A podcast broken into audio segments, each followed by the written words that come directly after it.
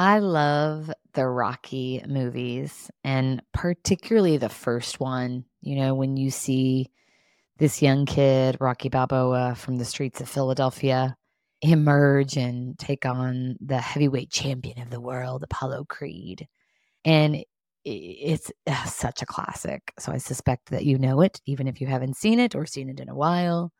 But it came on recently. I was doing laundry and flipping through the channels and saw that it was on. And so I ended up watching it to the end. Gosh, I love that final scene where epic fight, epic boxing match goes to the limit 15 rounds. And so there was a split de- decision. And because Apollo was the heavyweight champion of the world, the judges deem him the winner. But what I so love about that is that they are both on their feet at the end of that fight.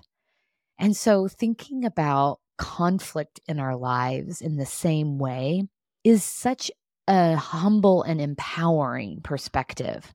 I mean, think about if in our conflicts and our disagreements, what if the aim was for both people to still be on their feet at the end of the argument, to be left standing at the end of an argument?